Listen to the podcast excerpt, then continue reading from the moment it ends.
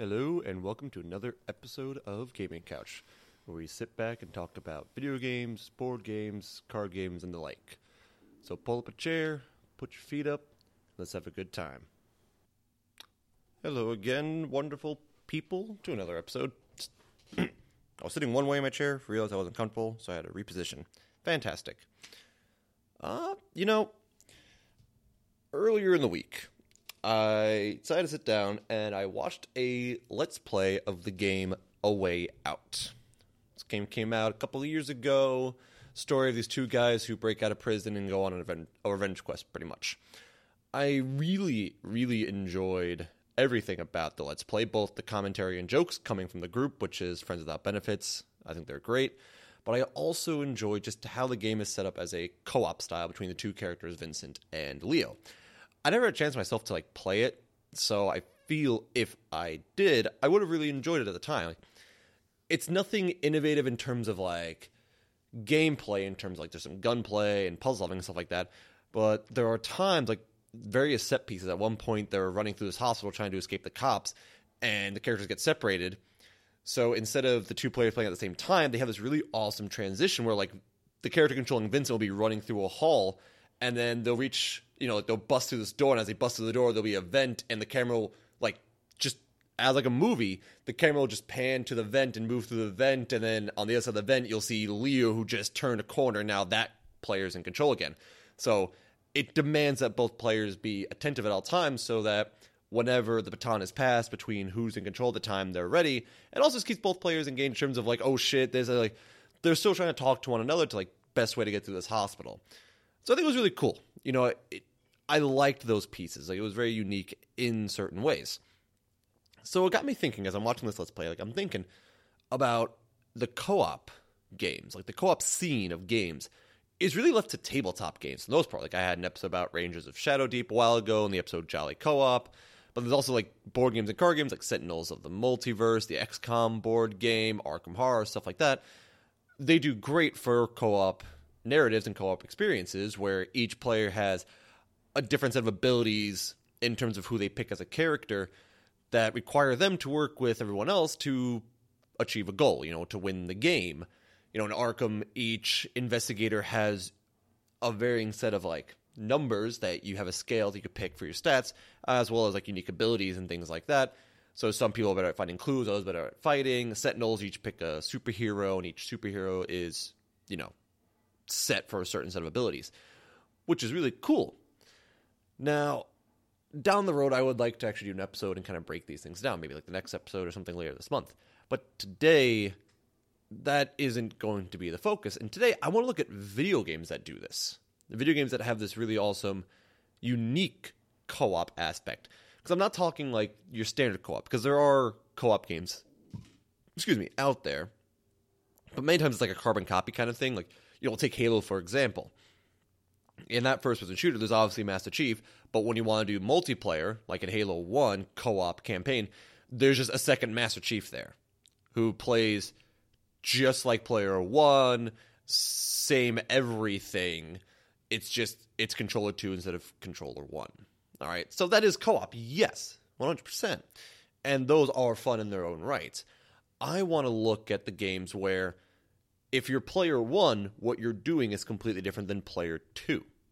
You're both trying to do the same thing. You're both trying to win the game, achieve the goal, because you're co op partners. Yet, what you do to get there is different. So, it's like a role. You have a role, and the role you have requires a different set of skills than the other role has for you to win. Kind of like Sentinels of the multiverse, everyone plays a superhero, or it's like World of Warcraft where you pick a class. You know, each superhero, each class has a set of skills that makes them better for like tanking or DPS or support or whatever. And it's through that cooperation that, you know, you do the thing, whatever the thing is. Now, of course, this could all be that I'm a teacher. That's why I love these games. I feel these kind of co-op games require some critical thinking, require some communication between people of various roles to get to that goal. Like it's it's group work, it's te- it's team stuff that you do in class. Much more fun though. There was even this video I saw a while ago of this guy who's giving a small presentation to a small group of like educators, talking about he's like, by the way, World of Warcraft is a great teaching experience because he talked about like the various skills and things like that that you need in the game to work with others, and I love it. But I'm not going to talk about World of Warcraft, though I am very interested in Vanilla. I think it's coming out like this month or next month. I might get into that because I used to play Burning Crusade, really enjoyed it. Anyway, talking about non MMORPGs, because those you could play single player. Like you don't have to do those cooperatively. I'm looking at games that you need co-op for, you know, to to do the thing. And the first one is Keep Talking and Nobody Explodes. Back in October of 2015, this game was released, and I just kind of stumbled upon it, and I'm so happy that I did so. the game is a simple one. There's a player trapped in a room with a bomb, and every time you hit the play button, the bomb is randomly created. You can do like what I call story bombs, where it's like, oh, it'll have it's focused on these kind of things, or you can do like a free play that it just you just say what you want, like how many modules, how much time, go. So yeah, they're in this room with the bomb, and obviously you gotta disarm the bomb. The problem is there's a bunch of shit on the bomb. There's like different modules that they have to disarm. And when you look at the bomb, you have no idea what the fuck you're doing to disarm those modules because again, it's randomized every time. You can't memorize it. So yeah, you're there. Then there's the other player. They have a manual in front of them.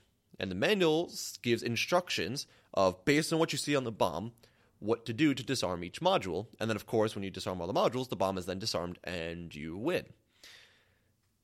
Now, where does the co-op come in? Well, like I said, player 1 sitting at the computer with the bomb in front of them can look at the bomb all they want, but they don't have the manual. They're not allowed to look at the manual, and vice versa. Player 2, the expert, the one who's looking at the manual, can never look at the bomb. So here's where the keep talking part of the name comes into play. You need to be talking. There needs to be communication that's constantly going so you can achieve the ultimate goal of disarming this bomb. Because if no one's talking, then that must mean that you're working on some module and you're figuring it out, because otherwise you're just sitting there wasting time. Now, I I love it when you have like three or four people. You get one person on the bomb, and then you have like two or three experts, people who are looking at the manuals. And that I find is there's just enough people that you can achieve some of the harder bombs, but there's not too many cooks. You know, there's not too many people talking. Because some of those bombs, like if you want to, you can have like 11 modules you have to solve in like three minutes. That's actually a thing that can happen. And each module is its own little puzzle. So if you have like three people that all have manuals, you know, each person has to do that's what like three, maybe four modules each, and you just say, okay, you do this, you do this, you do this, and go, and they just do their thing, and then as I'm going, like, you get the information you need. So this is again, it's keep talking. Nothing else matters besides the communication skills. Obviously, being able to read the manual really helps. Obviously, though communication is key. It doesn't matter how good of a reader you are. If you cannot communicate things to the other player, you're going to fail. 100%. It's like you need to be able to describe things. Let's say you're sitting in front of that bomb and you say five wires. Wires are black, blue, yellow, red, black. That's a simple one. But let's say you get the complex wires where there's stripes, stars, and LEDs. You need to be able to clearly indicate what each wire has. That way, the person with the manual can paint this pretty little picture in their mind, and they essentially will see what you're seeing because you're very clear with everything. And on the flip side, communication in terms of clarifying questions. Some of the modules, like the complicated wires that I just mentioned, where it's like a white and blue striped wire with the LED on. Depending on where that falls on the Venn diagram you have for the module, it might say cut if blank, like if there's a certain port on the bomb. Now again, you're not looking at the bomb. You're like, wait, is the is this on the bomb? Is uh, the serial number? Does it have? Does it end in a vowel? Is there a number in it? How many batteries do you have? You know, this is information that the player at the bomb has at all times, though you need to think as a team when's the best time to get that information because not every module cares how many batteries there are. So the one time when I was playing with my friends, we just started playing, I would give that information, be like, oh, it has this many batteries, da, da, da, I would just kind of like say everything I saw right away, and then we start diffusing it. And at one point, my friend's like, you know what, actually, hold up. Don't tell me how many batteries are on it unless I ask. Because as much as it's like, okay, it takes me what? five to like five six seconds to say how many batteries are on the bomb. The fact is that is five six seconds that no one's doing anything because I'm checking batteries. So it's like you know yeah, oh I will only see how many batteries are if I get a clarifying question because you're doing a group project right, and sometimes there's a number of things you have to handle as a group, and you don't want extra information in there. You only want to have information that you need to accomplish your task. Every time there's more information that gets added on, that's not more things you're looking at, there's more things you're thinking about, and frankly, it all it doesn't all matter. You're wasting time now thinking like, "Oh yeah, he did say that," or "Oh, what about this?" Like, nah, just just do what you got to do, and if you get stumped, ask the question. Be like, "Hey, do you have something for this?" Because I say yes, go right ahead.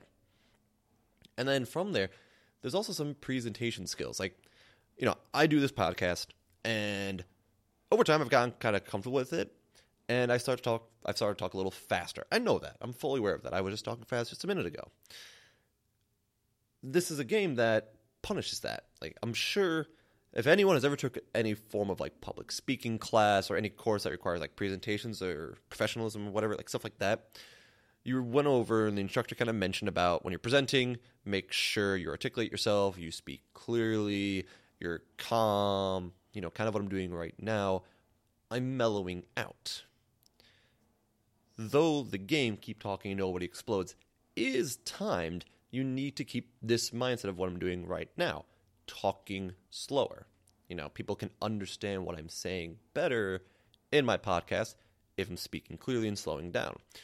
Because in this game you some bombs allows you to have a strike or two before it blows up. Some of them if you make one error you're dead. So if you rush through something and say something too fast or you're not clear in what you say and the expert doesn't ask a clarifying question and they just go along with it because they think they heard you right, boom, you could cut the wrong wire and that's it, game over. Because there wasn't a clear understanding between the two. Now, you know, I'm talking about this and it could sound stressful. 100% it is. At one point, we were playing with my friends, and my one buddy, his girlfriend, came in the room, and I'm like, oh, hey, you want to play with us when we're done? She's like, no. I'm like having a panic attack just watching you guys play it's obviously not a game for everyone because it's timed, it's stressful, stuff like that. I understand that. Though it's it's totally fun because that stress is what adds to the fun. That you're tr- you're competing against the clock. The only enemy here is the clock. So it's you and a group of people trying to beat the clock. It's very rewarding because when you disarm the bomb, it's everyone. It's not just the person sitting in front of the bomb. It's the people who had the manuals. Also, you're working together. And then from there, people start to bounce off one another. Like, I played with uh, some of my high schoolers for a while, and at one point, they started to find out like things they're really good with. So at one point, I'd be like, all right, you're always doing wires. Like, I know if I give you wires, I will not have a single problem with it. You will always do symbols. I'm going to give you Morse code. Like, they just picked up on things they knew. And then even from there, like, let's say they each had a module they're working on, and I'm checking something else one of them might say might have said something out loud that I missed, and they'll actually be like, "Oh wait, no, that's not right," and correct them real quick. And right there, it's not a correction of like being spiteful or mean or anything like that. It's with a healthy intention of completing the test. Like, oh, I mentioned that because I heard something you said is incorrect and will lead to our failure. So here's the thing. You know, here's the correct answer, or like the thing you got to look at, or whatever for it and from there they'd have fun. You know, I had fun with it. The kids had fun with it. My friends had fun with it. At the end of the day, we had a lot of fun. It might not seem that way in the moment, and I fully understand why. But working together as a team and accomplishing that task in such a unique manner of sitting in front of a computer disarming a bomb while people over there are in front of pieces of paper looking at things and reading things and then eventually you just you learn how to communicate. You learn how to bounce off one another and be like okay you go you wait uh, uh, uh, you gotta try it all right? What i'm gonna do is uh, in the description i'm going to link a video i found around the time this game was first released. They brought in these two bomb defusal experts who've actually like defused bombs for a couple years now like in the military so they know what they're doing they sat these two guys down to play the game. One of them had a VR headset with the bomb in front of him. The guy sat next to him with the manual. And they're like, okay, go.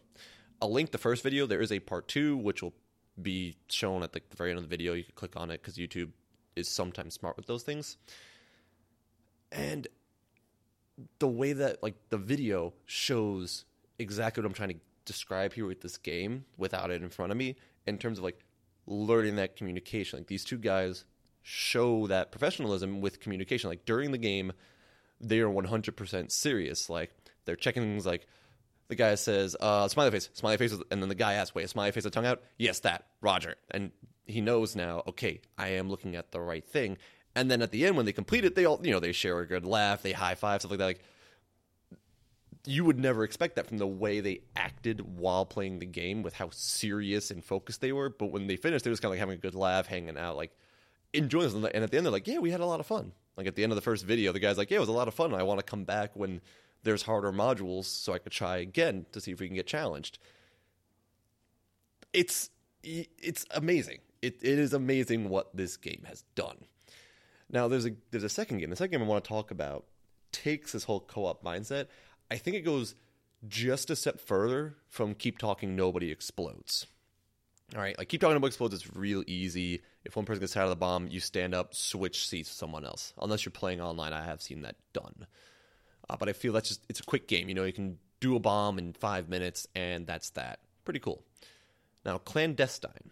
Okay, this was released in November of 2015, so same year, month apart. Apparently, 2015 was good for co-op games. Okay, this game is set in the Cold War era, and the players are taking roles of spy agents trying to uncover some mystery. You know, Cold War stuff. Now, right out of the gate, I'm I just want to make something very clear about this game. Okay, it is it is very rough around the edges. It's very shaky in a number of ways. Okay, the animations for the characters aren't that good. Sometimes they're downright hilarious. Like the one character, the hacker, when you're running around HQ, the way he runs, he kind of like swings his arms like to the side and like his knees shoot up. It's it's fucking hilarious to watch. So even like characters are talking, which it just doesn't look that good with the way they talk, and even like the dialogue just isn't 100% on top in terms of like how they speak and the characters are like honestly I don't remember the names. I think clandestine is the name of the the female spy character. I honestly can't remember. And in terms of the story, I mean, it's it's a spy story. I can't really remember anything about it. Uh yeah. And in terms of like HQ, I talk about the hackers running around. It looks hilarious. Well, that's all a hacker can do at HQ because the spy is the one who goes out in the field. She's the one like she can pick equipment she wants in the field. She's the one that talks to NPCs and stuff like that to initiate the next mission, etc., etc. Okay. Now, I said a number of bad things, and yeah, there are some issues with the game, no doubt. Okay, there's even a bug or two we ran into while playing. But why do I then hold this game high enough regard to talk about it here next to keep talking nobody explodes? Well, I had a shit ton of fun playing this game with a friend of mine. Seriously. It I know I just stuttered a little bit, but I'm being dead serious when I said I had a lot of fun with this simply because of the co-op part of the game when you're playing a mission is on point 100% on point okay they hit it out of the park with this. Okay. So before I mentioned a couple things co-op, hacker, spy, stuff like that. Okay. And here's why I'm using those words. During a mission, one player will be sitting in front of their computer and will be controlling the spy. Now, the spy, it plays like a standard kind of third person game. She can be controlled to move around the field. She can only see things that are like, you know, within the room or your field of view. There's a heads up display with like equipment and stuff like that that you decide to bring with you. You can shoot people, talk people, knock guards out, yada yada yada. Your standard kind of like spy stuff. Okay. Now on the other hand, the second person, because it is a co-op game, is the hacker. Now they're sitting in front of a computer screen, and their computer screen is split into four parts. They don't interact with the world at all. Like they're not in the field. They're sitting behind their computer in game. And what they're doing is they're number of different things, like looking at cameras. They're trying to break into certain computers or servers to find information. There is a little like heads up this uh, heads up thing since the spy doesn't have exactly the ironed out like HUD the hacker will get information relayed to him that then he must tell the spy. And then also there's like this this map of the area. You have almost like blueprints, uh, but it's all like green and stuff like that, with different icons showing like where cameras are, where the spy is, and if you've tagged any enemies, where they're walking around. You can like shift through the different floors. You got to put those two things together: the person controlling the spy and the person controlling the hacker, to complete the mission. And it's like, my God, it's amazing. When I played for the first time, I told my buddy straight up, I'm like, I'm going to be the hacker.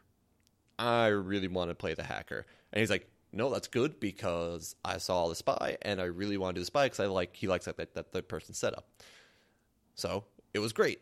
We both had our roles, and while we were playing, I actually asked him like, "Oh yeah, how does it look for you?" By the way, because it didn't occur to me until later that like he's playing a different game than me.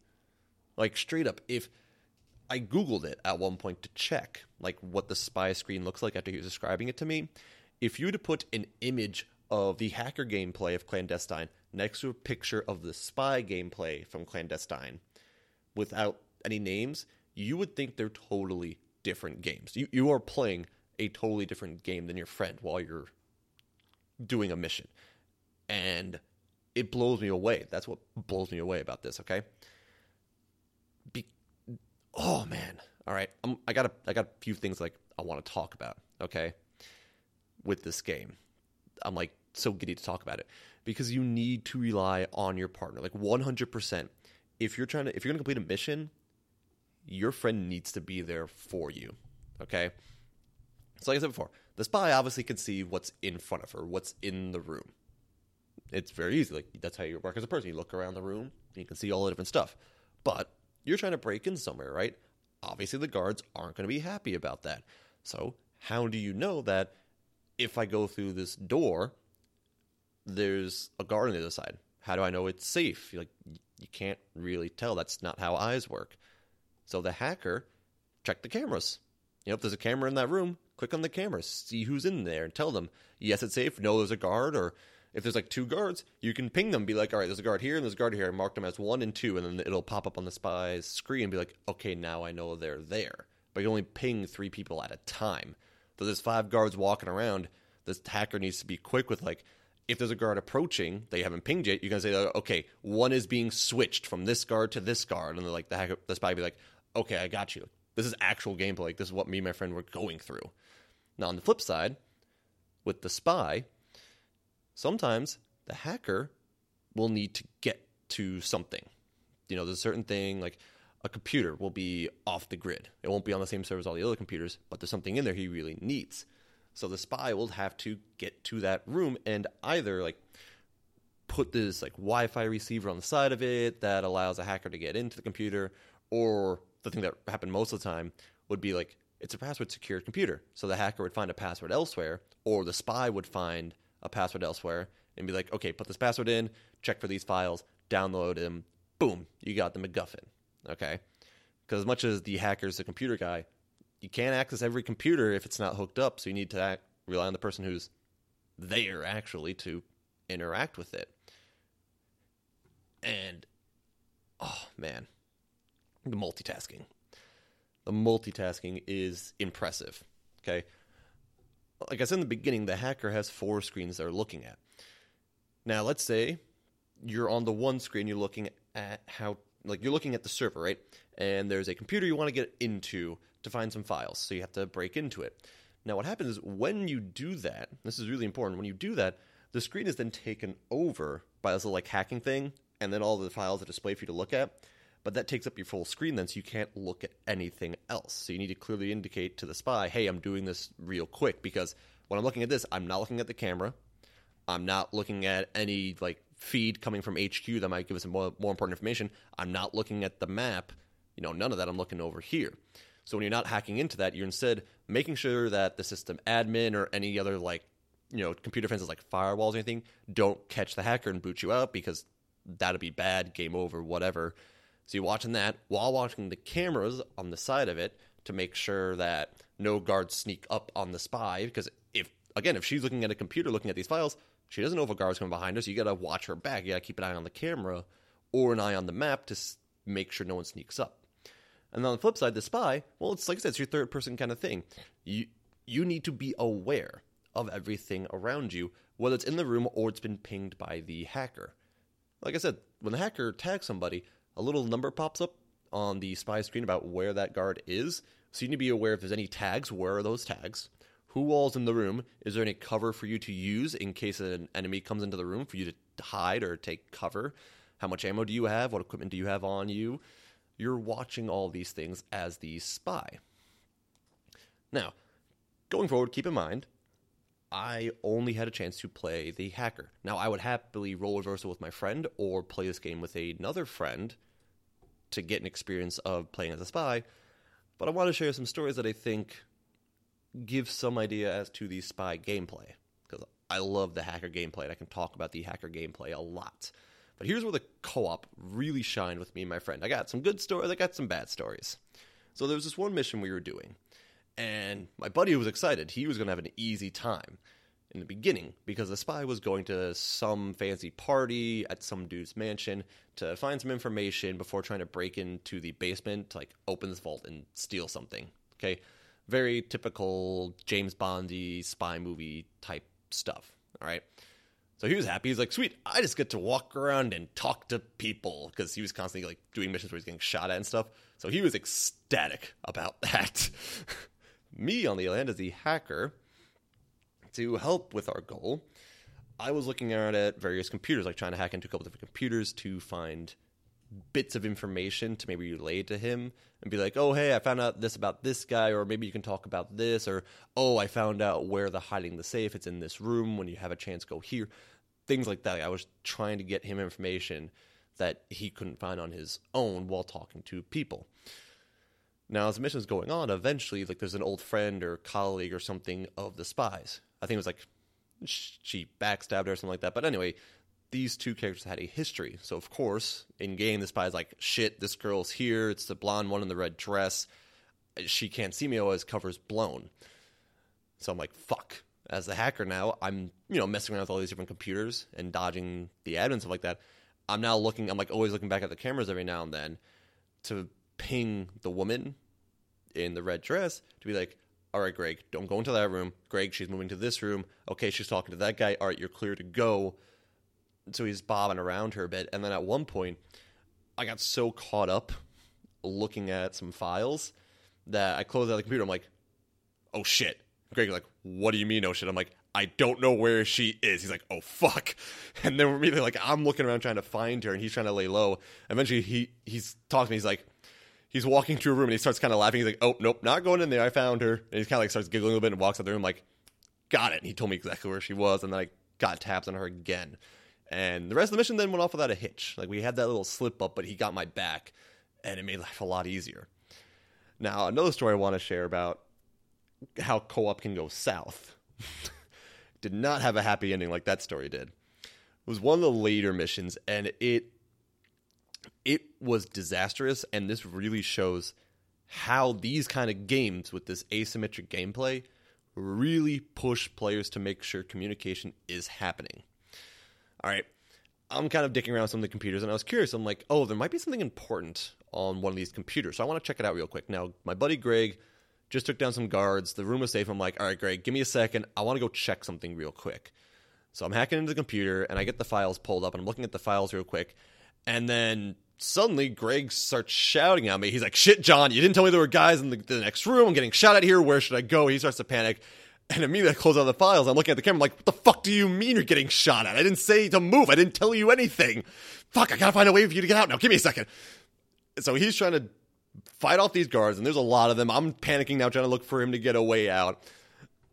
You know, eventually he died. We failed. And as soon as he died, we just started laughing at each other. We, we were just laughing our, our asses off at what just happened because it went so horribly wrong. And I'm like, Greg, next time I want to make it clear if I'm looking at something, don't move. So then in the mission, we reached that point again where he, like, everything kind of went fucked. And I was like, okay, Greg. I was trying to tease him a little bit, like, Greg, don't move. I'm going to go look at something now, okay? If something happens, it's your fault. And so he laughs a little bit, and I'm done looking at the file. I'm like, okay, I'm good. He's like, all right, John, I'm going to open the door now. Please check on the others. Like, we were teasing each other a little bit in good humor, and in the end, the mission went off without a hitch after that first blunder. So right here, God, if you have a chance to play Clandestine, it's like 20 bucks on Steam. You can play it single player, and you'd hop between playing as a spy and the hacker like freely to make sure you can take care of various things. But it's definitely, definitely, definitely a game that you get the most experience out of it playing with a friend because of the that communication. And you know kind of with keep talking nobody explodes where a person will eventually get comfortable with certain modules you get comfortable with your role. At one point we're like nearing the end of the game and i was like oh wait greg before you start the next mission give me a second. I'm gonna reheat some chinese food. And i just i was telling the story later and we were laughing about it i reheated the chinese food and i was so comfortable with being the hacker and watching all of this shit happening on screen at the same time that as I'm eating Chinese food, I breezed through and hacked into all the computers that I needed to, and I found all this information. I had it all typed out uh, up on this like this little the one screen is like information panel. I had it all typed up there and sent it all to Greg, my buddy Greg. So the spy had it ready. It was all typed up and ready. I just leaned back in my chair and I started eating Chinese, just scooping Chinese food into my face. I'm like, all right, Greg, have fun. He's like, what do you mean? I'm like, I'm good. Like, I'll just watch the cameras, man, but you got all the information you need. Just don't get shot. so I'm just in there stuffing my face with Chinese food, clicking on occasional camera. He's like, all right, John, moving forward. I'm like, okay, yeah, you're good. Go ahead. Just stuffing my face with Chinese food. It, we kind of like embraced the role that we picked. I feel like, yes, I was still attentive, and yes, in the very beginning, I was all over the place, making sure everything was happening. But once I felt I did enough work on my end that I was like satisfied and we had enough information, I I'm the hacker. I kick back. My life's not being threatened. There's no one trying to kill me right now. I'm back at HQ, totally safe and fine. And then at one point he ran something like, "Oh wait, we didn't get this." I'm like, "Oh, we didn't. Oh, okay, hold on." I had to like lean in. Okay, go, go ahead. And then during the party uh, mission, since Greg was so comfortable being the spy, he was doing like the same thing. He was just kind of like leaning back with his has control in his hand, just moving around, not caring while I'm sitting here like, okay, okay, okay. Uh, it was great. It, it even with all those flaws, and even the flaws like the funny graphics kind of helped out a little bit with our enjoyment because we had a good laugh about it. Like during the not so compelling cutscenes to progress the story, which again is nothing to write home about. It's your spy thriller from the Cold War. So when there's like there was some funny animation and some bad written dialogue, we kind of like laughed about it. Like, all right, all right, let's get to the mission. Like we just we really wanted to play the missions as much as the story. Yes, is part of the game. It's what's moving the narrative forward. We really wanted to play those missions every single time. So get the game. I, I swear to you, get the game, play with a friend. You'll have a blast with how well done the co-op is with it. Like I can safely say I've never played a game, board game or not, you know, board game, video game, card game, whatever. I've never played a game that has such unique co-op elements to it. So here's the thing. Talked about Keep Talking Nobody Explodes, talked about Clandestine, and like the number one important lesson that these games teach, besides like clear communication, team building, and all this kind of stuff, straight up, having fun while remaining calm. All right, when you're trying to complete a task, no matter how difficult the task is, it's important to keep calm. Like when things went south in clandestine, and me and my friends started panicking, or when the bomb blows up and keep talking, nobody explodes because there was a miscommunication and the wrong wire got cut and we lost. You know, in the end, my friends and I just laughed about it. You know, we might be like, "Oh fuck, oh shit," blah, blah, blah, but in the end, we're kind of like, "Eh, that was funny." You know, we just had a good laugh. Like, all right, we know why we failed. We went over and like, yeah, we we fucked up right there. All right, let's just go back and do it again. And we'd hop, we'd hop back in and boom, complete the mission. And that was that. No bad blood. Like there, there was no bad blood because if you let bad blood get between you and your friends, it's not healthy. Like you no longer have fun. You start to tear each other apart. It's it's all sort of negative. And also with like the having fun and remaining calm, I try my best when talking about these stories to use the word we. We did this, even though we have different roles in the game.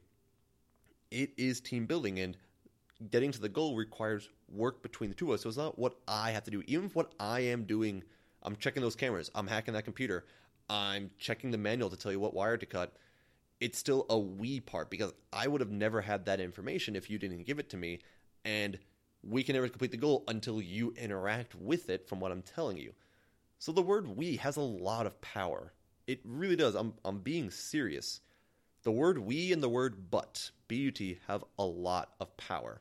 We in the positive aspect of saying we are working together to do something, and but very negatively. I was told by a college professor once that when you say the word but, everything that comes before it is a mute point and no longer matters. Use words like however, yet, stuff like that. Because when you use those words, it still is like, okay, I heard what you said before. I understand your idea, yada, yada, yada. What if we added this? However, have you thought about this? Immediately it's showing like you're acknowledging what the other person has to say and giving them credit for the thought while adding something else to it, giving back criticism, building on to it, positive reinforcement, whatever it is. It's saying, yes, what you're saying is good to go. Let's add to it. And I did it once with a kid. You know, I was looking over a kid's essay during summer school, and I'm like, hey, this is really good. He's like, yeah, but now you're going to say but and tell me what's wrong with it. I'm like, no, no, no, no. This is really good. However, did you think about adding this to this paragraph? And he kind of gave me a look real quick and paused. And he took his essay back and he started, he kept writing and redid parts of his essay and gave it back to me. And I'm like, this is amazing now. Right there, that power of not saying but and saying, hey, let's work on this. You and me, we are going to look at this. He wanted to continue work. In these games that you play, these co op games, when you say, what can we do? Hey, did you think about this? However, yet doing that, these games foster that kind of communication and welcome those dialogues to better yourself, honestly. Give Clandestine and Keep Talking Oh Explodes a shot. They are very unique, asymmetrical co op experiences that ask a player to bring something to the table that's completely different than someone else. And I really, really hope we get more games like them in the future. Now, at this time, this is going up on Sunday, the standard time, we just had an episode go up on Saturday. So if you listen to the Saturday episode and then this episode, this is my second time saying, enjoy your week. You know? Next time will be something. Actually, wait. Next time is going to be the weekend of the 10th and the 11th, okay? So August 10th and August 11th is the Play NYC event happening at the Manhattan Pavilion, I believe, in New York City. It's from 11 to 6 o'clock, and by God, I'm going to be there from 11 to 6 o'clock both days because I have a ticket for both days.